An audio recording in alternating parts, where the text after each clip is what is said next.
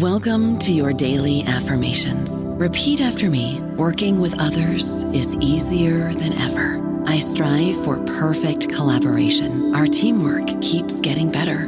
Yeah, affirmations are great, but Monday.com can really get you the teamwork you desire. Work together easily and share files, updates, data, and just about anything you want all in one platform.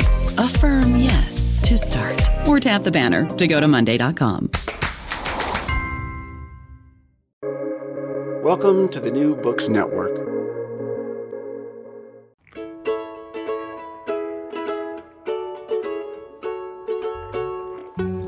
From Brandeis University, actually at Brandeis University this time, welcome to Recall This Book, where star anthropologist Elizabeth Ferry, hey Elizabeth. Hey, John. And me, John Plotz, um, hey, um, invite scholars and writers from different disciplines to make sense of contemporary issues, problems, and events. Okay, so did you know that Sony Walkman originally had two headphone jacks since they were designed for sharing music, not isolating yourself within your own perceptual enclosure? Did you know that it was discovering the Walkman in 1983 that allowed William Gibson to come up with the concept of cyberspace in his path breaking Neuromancer? And that early VR goggles were conceptualized as, quote, visual headphones. Have you ever asked yourself whether virtual reality's main appeal is as a gateway to another world or as an effective way to shut out the annoyances of the world that you actually have to live in? If your answer to all of those questions is no, then you're like me before I picked up our guest Paul Roquet's amazing new book, The Immersive Enclosure Virtual Reality in Japan, which is out this year from Columbia University Press. Roquet is an MIT Associate Professor of Media Studies and of Japan Studies, and his previous work includes the 2016 monograph Ambient Media Japanese Atmospheres of Self. So, Paul, we're really delighted to have you on Recall This Book. Welcome. Thank you. Nice to be here. Um, so we have a ton of questions that arise from your wonderful various chapters.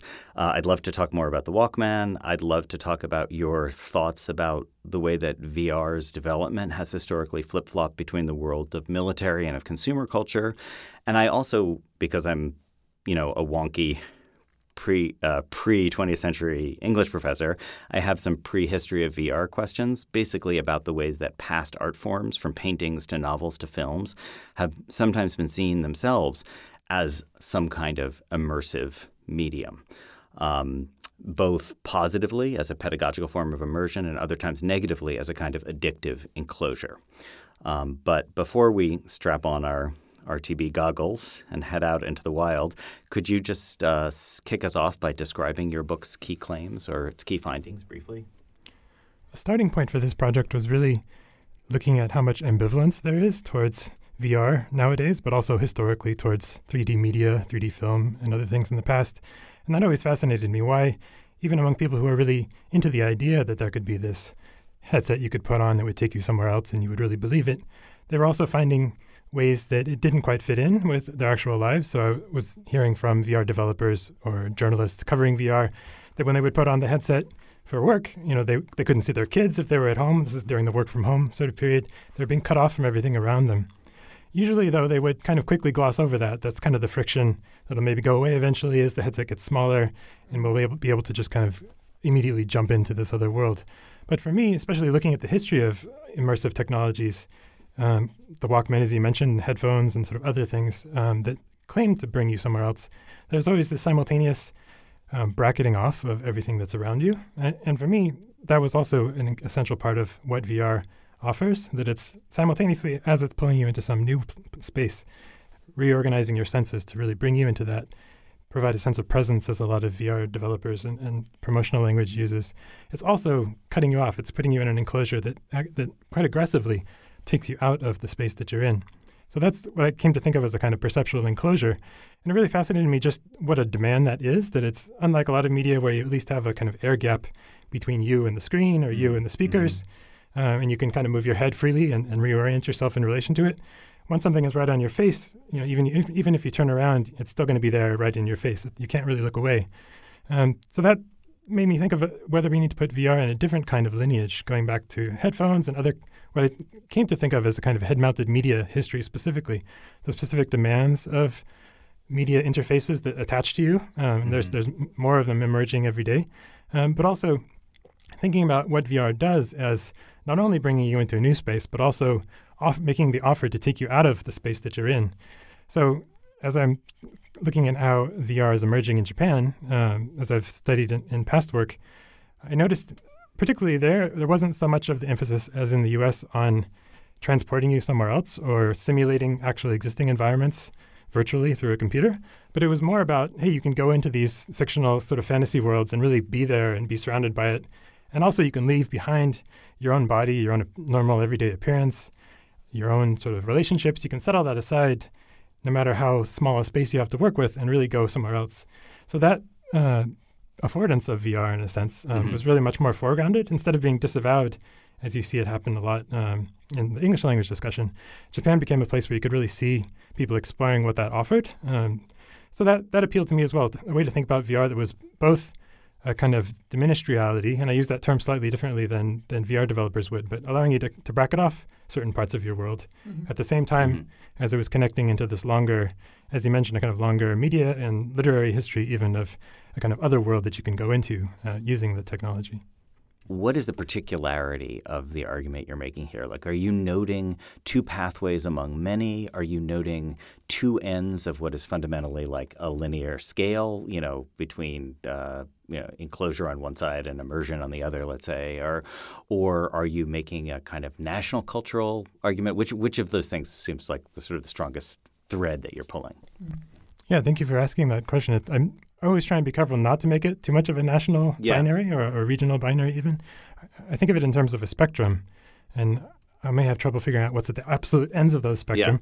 But definitely, um, on one side, you have people in VR using it uh, to do psychology experiments, for example, where there's a lot of emphasis on being able to create something with a they call it ecological validity, sort of the, the real effects Mm, of mhm. actually being in that space. They can recreate a space and then run experiments on you to figure out if uh, how you're responding. Um, versus in the game industry, for example, which has already emerged as sort of a primary space for VR development, um, I think the, the kinds of approaches I find in Japan are actually much more common globally. Um, interested in creating these kind of other fictional environments and bringing people into them, making them uh, consistently available to explore. So I think what I find in the Japanese case, and you find both both approaches in Japan as well, um, for sure. Um, but I think it does offer, particularly linguistically, I think the, the, the discussion in Japan, more than anything, because it's not uh, indebted to this kind of Western lineage of thinking about immersion Mhm. as a complete sort of perceptual thing that's going to transcend your immediate reality. There's much less of that, and that allows for a different kind of conversation to take place. And a lot of those ideas, I think, are, are useful or could be useful for the, the broader global VR discussion as a different way of thinking not just about the technology, but also about how it's already being used in many parts of the world. Maybe asking the question a little bit differently than John did, but it's kind of a, it's a cousin question. You mentioned, for instance, um, a front. You make reference to other scholars and your own sort of thinking about a frontier kind of idea that that is maybe emerging in um, U.S. based VR, and also at certain points you talk about things happening in Japan or in the I guess particularly in Japan around say the economy or particular forms of um, uh, density, urban density. Can you say more about how you think about the relationship between this kind of contextual stuff and a particular trajectory of development of VR? Sure, yeah, and I think it's a way of trying to put together a history of urban space or of everyday domestic space with the media that becomes used within that space. So I was influenced here a lot by uh, the work of uh, Yoshikazu Nango, who's an urban studies scholar in Japan, who writes a lot about, he calls it the Hitori Kukan or the, the one person space as it emerges um, during the same time period. I'm talking about the 1970s and 80s. Um, and it's simultaneously as all of these individual electronic consumer technologies are emerging, like VCRs and Mhm. video game consoles, uh, as just as um, there's a movement towards moving into smaller, literally one-person spaces in the case of studio apartments in Japan, uh, which Mhm. first really took off around this time period. So this idea of almost a kind of cockpit that you're living in that has everything you need Right. right nearby um, that you can reach for your remote control and have access to all these worlds. But it's also uh, you don't need that bigger living Mhm. space because you have the virtual space there for you.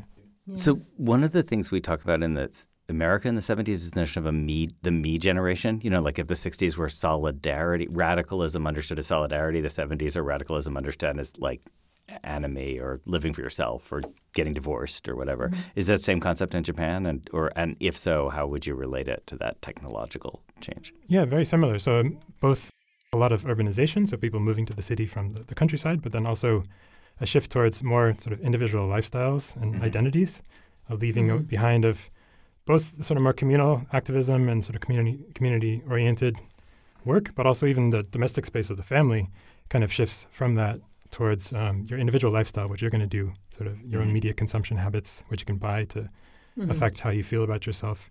Um, I look in my earlier work, the the rise of the Walkman in terms of personal listening uh, mm-hmm. habits and people using media to really regulate their moods um, in a more personalized way really emerges around the same time period.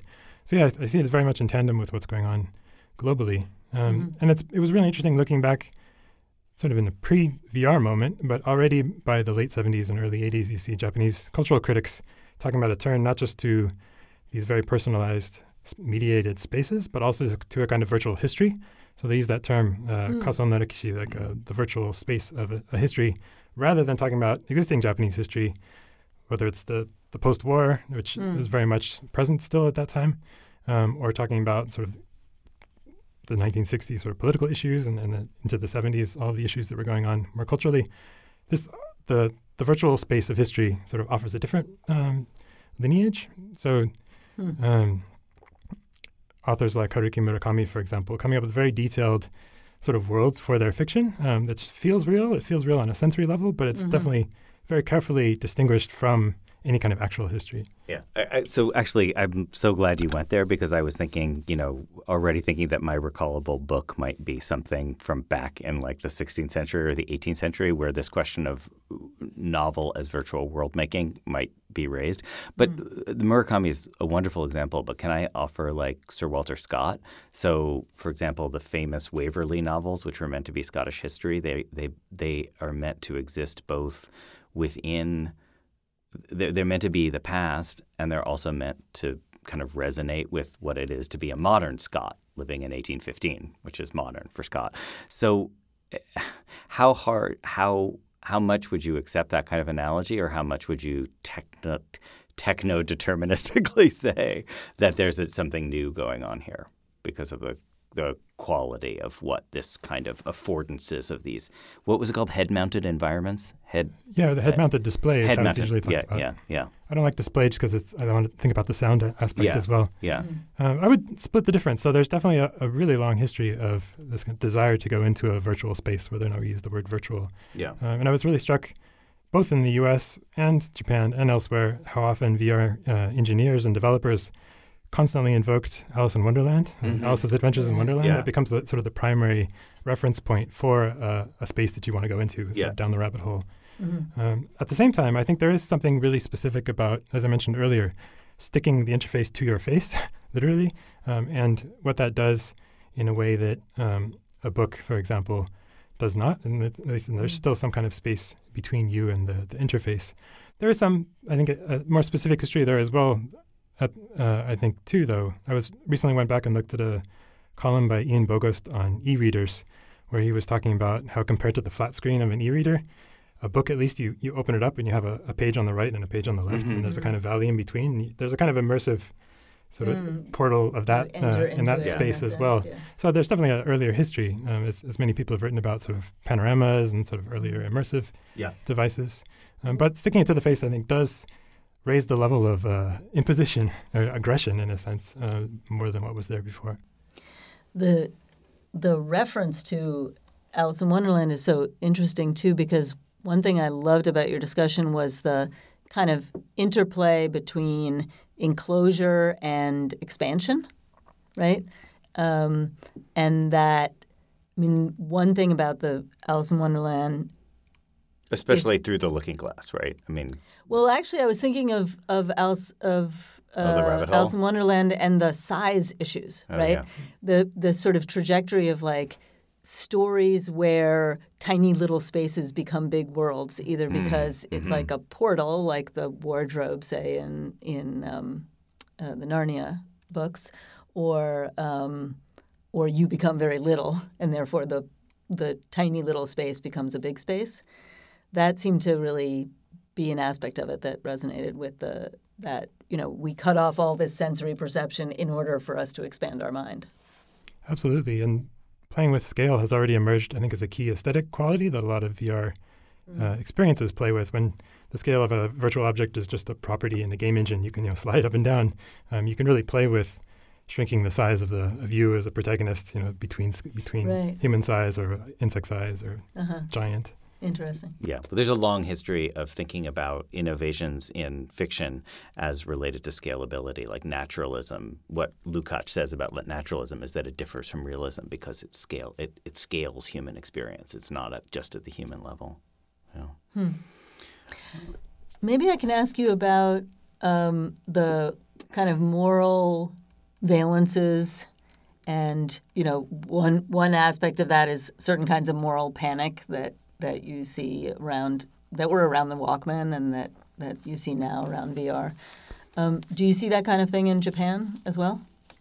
Not as much. It's it's gradually emerging, um, but especially when Facebook purchased Oculus, you know, Facebook brought in all of this baggage already, uh, and combining that with this very in, potentially invasive device um, that's going to be on your on your face, um, it, it raised a lot of those red flags. I think in the the U.S. context, but there's really remarkably little, uh, I think, awareness or, or journalism following that uh, in Japan. There's been slightly more over time, maybe connected with what's sometimes called the kind of techlash in the U.S. context of sort of being more critical of, of some of the social media companies, uh, which are increasingly sort of involved in VR as well. So not just Facebook, but ByteDance, for example, is emerging as the prime competitor, the owner of TikTok.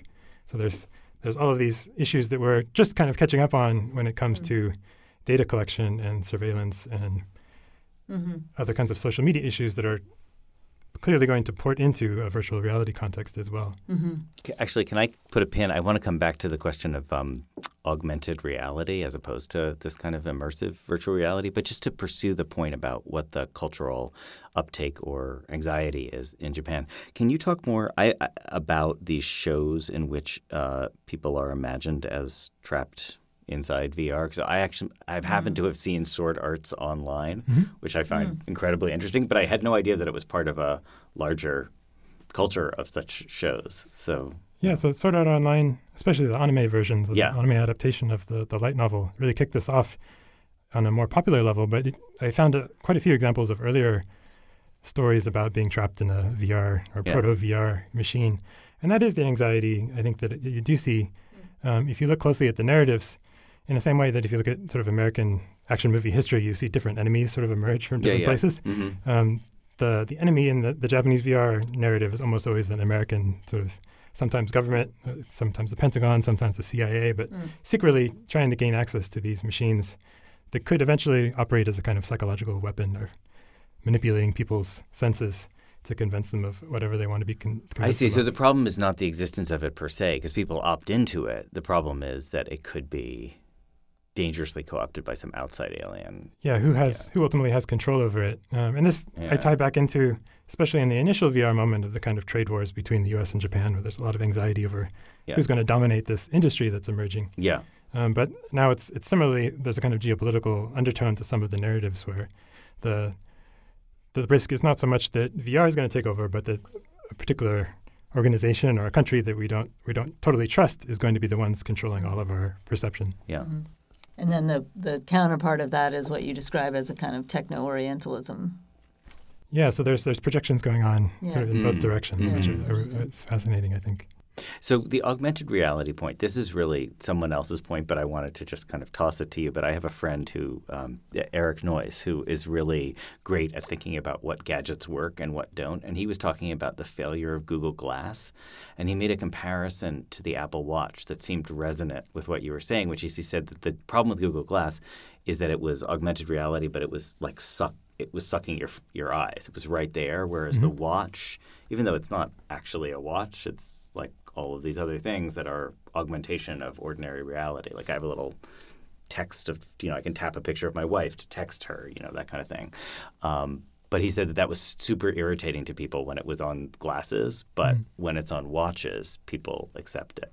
Does that resonate with what you're saying? Because in a way, it runs. I can see how it runs with what you're saying, but it also runs counter because it it makes the glasses the bad guy, the the villain. Yeah, it's interesting this focus on sort of the visual imposition Yeah. being much more serious than anything else. Um, Yeah, Yeah, and almost the watch is at least sort of at the end of your arm. yeah. And that- Well, that's what he really said. he said the distance mattered. Yeah, yeah, because it, it's socially recognizable. You and know you that can we. choose to some extent to interact with it. Yeah, Right. You Right. can get Also- it, bring it close. You can decide whether to look at it or not. yeah, and Yeah. you can forget about it a lot easier, I think, as well. right. Um, but it, the direction things are going in, I think all of these are, are merging. So Hmm. there's been some interesting experiments with VR horror, for example, using something like a watch to Oh, track your to- heart rate, so it can know how you're responding and, and Oh change the experience in, in relation to whether you're responding you know, more or less than it wants you to. So it's one thing about VR Wow, is kind about of cybernetics. expands- I yeah, mean, that's like the Creating that ultimate feedback loop. Yeah, Exactly. right. Wow. Huh. But but so I guess I guess another way of asking my question though is that is Google Glass's failure is that it it's not immersive enough in a way like it's in between because it leaves because it's diaphanous you know it like leaves you partly gathering data from the glass and partly looking through it I mean, one, one way I tried to think through the historical question of when a technology sort of makes the leap from Yeah. being something that's going to upset a bunch of people, like Yeah. the I think of the bars in San Francisco that outlawed Google Glass because it was making everyone else uncomfortable. Um, one reason I turned to the history of headphones was it was a really interesting sort of legacy of something that for a long time people felt quite similarly about. It was cutting you off, Yeah. as we talked about before, but it was also heavy. It made you kind of sweat in the summer because Yeah. the, the headsets were so heavy. yeah Um, and it wasn't there wasn't a space for that in polite Yeah. society. Yeah. There was a, a great article in um, the, the local Boston context of somebody trying to take a headset on the T and you know just being harassed and, and the, the police even took this seriously enough to I think they tweeted this is not a good idea you're making Yeah. yourself a target for thieves. yeah I think it was the D line in Brookline too. yeah, Oh, the- really? yes, Green Line. so that's one response. Um, the mean streets of Brookline.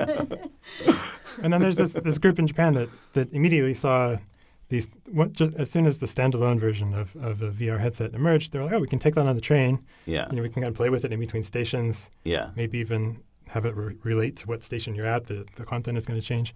Yeah. And there was enough of a a space for that to happen uh, that it, it wasn't going to be seen immediately as a uh, an affront to everyone else there. That game that you play where the the you have to walk around in real space to get the little animals that oh, you find. Pokemon, Pokemon. Go. Pokemon Go. Yeah. Is that an, an anomaly or is that does that point towards some other development of this? I think it's similar to the Walkman in the sense that there's enough of a, a draw. In this Yeah. case, I think Pokemon, the original sort of Yeah. emotional attachment that many people have to that uh, those characters. There's enough to sort of push them out of their comfort zone and have them walk Yeah. down the street playing the game, and then you can kind of get used to it. And I think the similar thing happened with the Walkman and, and headphones. If there's enough of a drive to um, to get over that Yeah. initial sort of people because looking the down, music is familiar to you, and therefore yeah, and it's that, just that kind coming of in a different way. being able to define your personal Mhm. soundscape in a lot of ways. Can you break down again this super interesting history you draw on virtual and also particularly the sort of different direction that um, Japanese understandings of virtual reality, but also of virtuality, you kind of connected it to this, um, to a distinction between a kind of Western tradition of, of essence, right? hmm Yeah, that's that's the other term I, I had to do a lot of work just to kind of parse, you know, Mhm. the different flavors of of the virtual or of virtual as a as an adjective uh, more precisely. So in Japanese, there's a few different ways it's been translated. There's the kaso, which is more literally kind of imaginary space that doesn't have the kind of Platonic idea that there's a more pure sort of virtual world we can we can get to. Um, someone like Susumu Tachi was very against that translation. It, has, it goes pretty far back, um, and it it comes through in the the history of how virtual memory in a c- computer science context was translated, um, and it's still still used today. But for someone like Tachi, that was completely wrong because the virtual in a American especially, but in English language context, there's a sense of kind of essence that's there. So Mhm. going back to like the um, the Eucharist, if you really look back, so like Mhm. Martin Luther talking about the virtual essence of something, you can Right. still have something really important that's there, even if physically it's it's some other material. Right. That does not exist in the Kaso context. So when you translate virtual reality as um, Kaso Genjitsu, Genjitsu is just reality. Um, it loses all of that baggage. To me, it feels kind of Mhm. like baggage, but it, it, it loses that context. Um, it brings it a little bit more into this temporary, imaginary, um, almost kind of layered space that's that's on top of the existing world, but it's something more temporary, something more illusionary. hmm Um, Fantasy. basically fantasy, yeah. So it, in some ways, it taps more directly into the, the literary and, and sort of fantasy fiction Mm. uh, history that we were talking about before. So is the opposite of virtual in that sense actual? For me, the opposite of the the kaso is something invariant, so something that's cannot be turned off. Um, in some ways, some some Huh. definitions of virtual go in this direction, but something that's always going to be there regardless of whether you're attending to it or not. Mhm. So you turn around and it's still going to be there. Is a a uh, um, That's something so invariant. interesting. So it's slightly different. So different. it's and durable or it's So when you look up- Or independent. Independent. independent. When you look Independent. up etymological dictionaries, they're very careful. I, I thought this was fascinating that that the kaso, so this character for kaso is Yeah. not in distinction to the true. So it's not Yeah. true. It's not a true versus Sure, false distinction. Sure, sure. But it's a something that's the cause literally means kind of temporary. The ka and kaso. So it's something that's Yeah. that's temporary. That's provisional. There's one um, Japanese scholar who ties it back to the rock garden tradition and this idea that you, you're going to see other other landscapes emerge within the rocks in the sand if you, you look closely. Um, and you know it's not actually there. You know it's going to disappear this, as soon as you you know you look away or you you stop uh, attending to it in that precise uh, angle. Um, but it still sort of has its own reality to it. Hmm. Yeah. So it's trying to think different than the, the actual. I, I Yeah. kind of I set aside the uh, kind of um, actual versus virtual philosophical discussion, Yeah. partly because it so rarely emerges within the discussions, the discourse I was looking at, VR developers or or otherwise, um, the kind of Bergson and Deleuze and, and that uh, lineage. I, I remember this discussion. So Elizabeth and I are both fans of this book called Coming of Age and Second Life, Mhm. and I remember there's a wonderful discussion in there about the sort of things that can occur in Second Life, which are nonetheless real. Like if people fall in love in Second Life, that's very different from like you know shaking hands with someone in Second Life, or you know Mhm. giving them even handing them a hundred dollar bill. But like you can get married in 2nd Mhm. Life, and it would be valid. So That's I think what interests me as well that it's there's definitely a lot of actual you know things going on. Yeah. Um, I, I s- recently watched the the documentary that said in VR chat uh, we met in virtual reality, which is I quite similar. know. A lot of a lot of what Boellstorff was talking about sort Yeah. of comes back in, Yeah. in the VR Yeah. context. Um, and there's certainly a lot of that. But what, what interests me, especially in the Japan context, is this idea that uh, the actuality you can find within the virtual space is going to be carefully detached and carefully sequestered from the actuality you might have the rest of the day, sort of outside of the headset. So Um, that's that temporariness you. yeah, so it's it's less of an ontological question of sort of what's real and what's not, and more Right. providing a space, even if actually it's it's certainly the foundation is the same. I think, it, I think they would agree that it's still built on all of Yeah. these real world you know, material things. Yeah. So, Paul, we're probably turning the corner towards home here, but I didn't. I I uh, we basically wanted to invite you to talk a little bit about the um, the military applications question. I don't think I have a coherent question there, but I like that you framed, you know, the oscillation between the space of you know Pentagon funding or governmental funding and then consumer-driven demand. So, yeah, you want to tell us Sure. how you think about that? Yeah, that emerged as I was trying to come up with a coherent sort of sense of where how the, what this term virtual is doing, both in English and in Japanese. I think it's, it's the same moment that the the very strong military sort of government sponsored research context that all of the the proto VR research that that term wasn't in use, but um, researchers were talking about virtual images and virtual worlds and other things before that. That had all emerged in a, a government sponsored Defense Department in the U.S. context um, set of projects. So not only when Jaron Lanier sort of coined the term virtual reality, Gibson's talking about cyberspace. There's sort of a number of terms. Um, Myron Krueger is talking about artificial reality. Yeah. All of these words in different ways, I think, looking back now, are making a concerted effort to set aside. They're sort of detached the technology Mm. from that military Mhm. context and Mhm. represent it. So Lanier talks about bringing a certain poetry to the, the field that wasn't there before. Yeah. But also, I think it's kind of trying to cleanse it of that history at the Yeah. same time. That this could be your, your personal fantasy space, not uh, Yeah. The sort of military hardware to increase lethality, as, as some of the, the documents. talk What, what's the Neal Stephenson line? One from Snow Crash. He has a different word. It's not the internet. uh, the metaverse? the metaverse, Yeah, right? Of course, of course. taken over. That's come back. Yeah, that's so interesting. So, do you get any sense that the people are consciously doing this, or you think it's more just? Uh, I don't. I don't think it's some kind of hidden strategy, but I, Yeah. I do see um, as it's taken up more in the kind of West Coast, sort of California context at the time. There's a very deliberate moment to sort of reshape the conversation, and then Japan, it's it's a slightly different direction. It's sort of more in the consumer technology, video game, sort of how do we make this applicable to Mm. people's everyday life context that really emerges in there. So I try and trace this kind of gradual yeah. several stages of retranslation of the term, which I think that the word virtual reality, in its ambiguities, allows for that kind of uh, shift in context to take place because nobody know exactly nobody knows exactly what it means Yeah. for quite a long time and, and Yeah. still today. Yeah. Fascinating.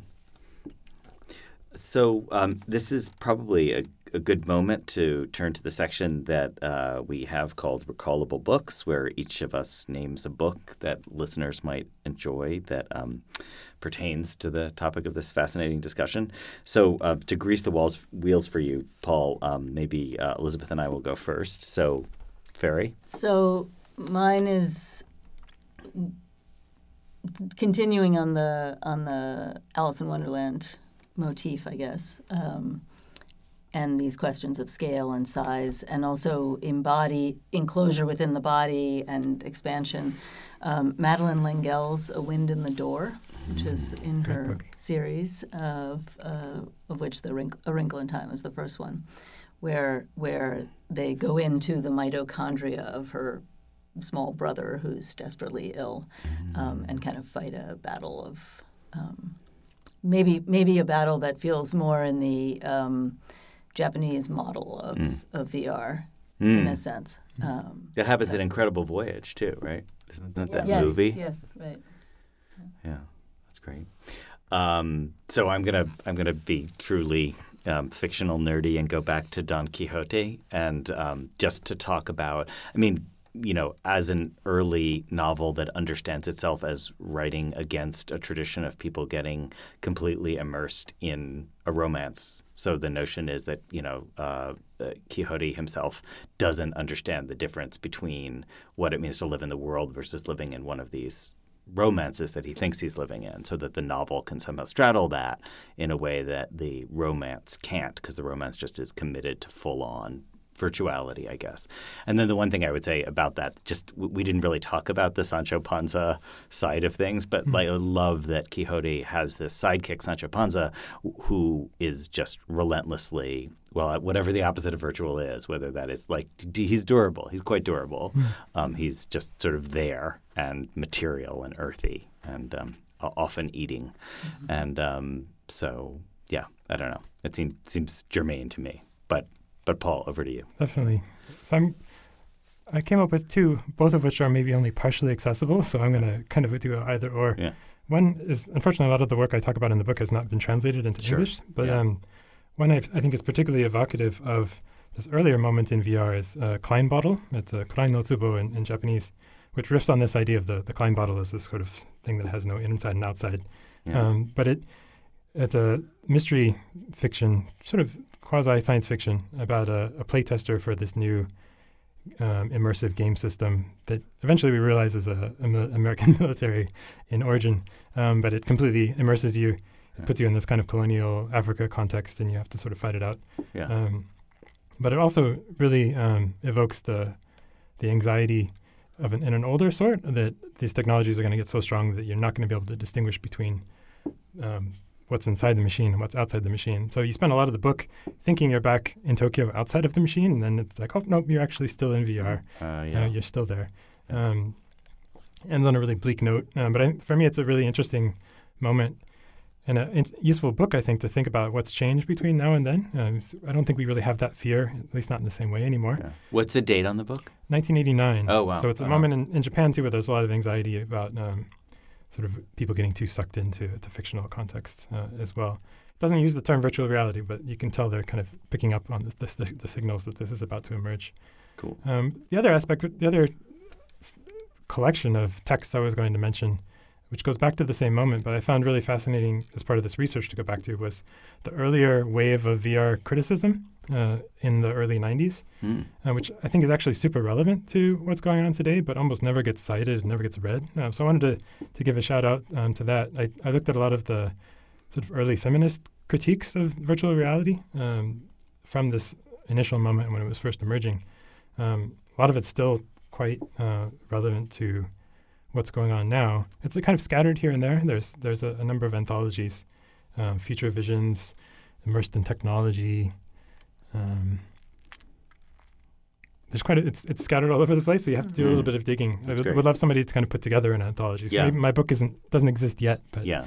putting that together. And I, part of the, as we talked about the sort of jettisoning of VR history, as that's happened again with the recent revival, to, to sell it as something totally new that's going to transform everything, they, we've really had to forget about this previous so-called failure of VR. But I think in the process, we've also lost all of this valuable work responding to it. So I would put a plug in for going back to that as well. That's great. Well, fortunately, this is one of the things reasons we like having a website that is associated. So if you follow the links in Sure. the show notes, Yeah. you will be able to come to those books. Well, uh, yeah, Paul, this has been a real pleasure. So thanks so much for taking the time. If you enjoyed this conversation, dear listeners, you might want to dial up RTB3, which is our 2019 conversation with Lisa Gitelman about new media. Um, also, I think our conversation with Samuel Delany about virtual world building in RTB7. And also, we had a wonderful conversation with Leah Price about um, sort of book history and also, you know, sort of children's literature as virtual spaces. Um, so all of those might be um, worth taking a listen to as well. Uh, thank you all for listening. Paul, thank you so much for coming. And um, Thank you. This was fun. Hope to talk to you again soon. Recall This Book was founded by Elizabeth Ferry and me, John Plotz. It is sponsored by Brandeis and the Mandel Humanities Center. Sound editing is by Naomi Cohen, website design and social media by Miranda Puri of the English Department. We're eager to hear your comments, criticisms, and thoughts. If you liked what you hear, please subscribe, rate, and review us on Apple Podcast or wherever you get your podcasts.